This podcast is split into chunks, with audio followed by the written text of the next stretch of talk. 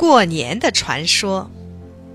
古时候，山里有一只怪兽，叫做年，形状生得非常丑恶，龙不像龙，麒麟不像麒麟。每当没有月亮的黑夜，它就跑到山下来吃人。人们对这个怪兽非常害怕，认为它比狮子、老虎还厉害，都不敢逗它。所以有不少人都被它吃了。这样一天一天下去，死去的人越来越多。一到没有月亮的晚上，村子里家家户户都紧闭大门。可这有什么用啊？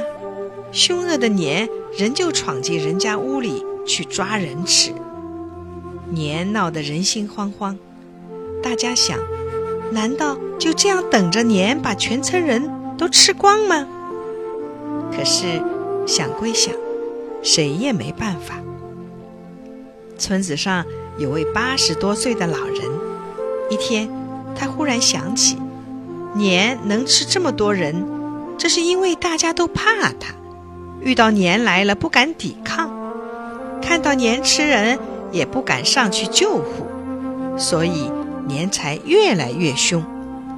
如果全村的人都联合起来，准备好武器，等年一来就全力对付，用锣鼓鞭炮助威，一定可以把年消灭掉。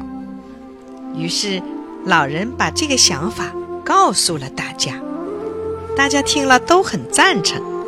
他们说，与其被年白白吃掉，还不如团结起来跟年斗。村里的人。立即行动起来，做好了一切准备。等年一到村上来，大家就一起动手。这一夜，气候寒冷，没有月亮，年又张牙舞爪地出来了。当他正要冲进一户人家的时候，突然里面的鞭炮、锣鼓响了起来，年吓了一大跳。说时迟，那时快。前后左右、四面八方的鞭炮、锣鼓都响起来了，人们举着火把、木棍、刀枪，向年冲了过来。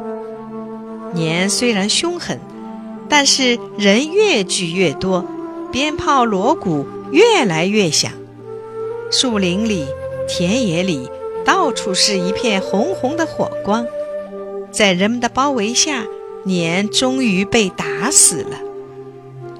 后来，每逢最寒冷的、没有月亮的一天，人们就兴高采烈地放鞭炮、敲锣鼓，庆祝这个日子，并且把这个日子叫做年。